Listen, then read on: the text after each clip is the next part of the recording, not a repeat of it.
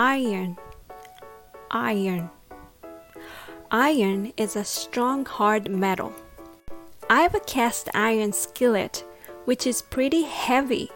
It makes good fried eggs. Iron is spelled I R O N. But forget the letter O. It's just there to confuse us. It starts with I sound, which is called a long vowel.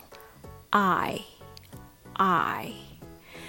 Now notice there's a Y shadow at the end of I. I. I. Do you hear that? I. Okay, next is the R. Er. And you can finish it with N sound. Mm, mm. Push the air up from the nose and say mm while keeping your mouth open. Let's put them all together slowly. Iron, iron,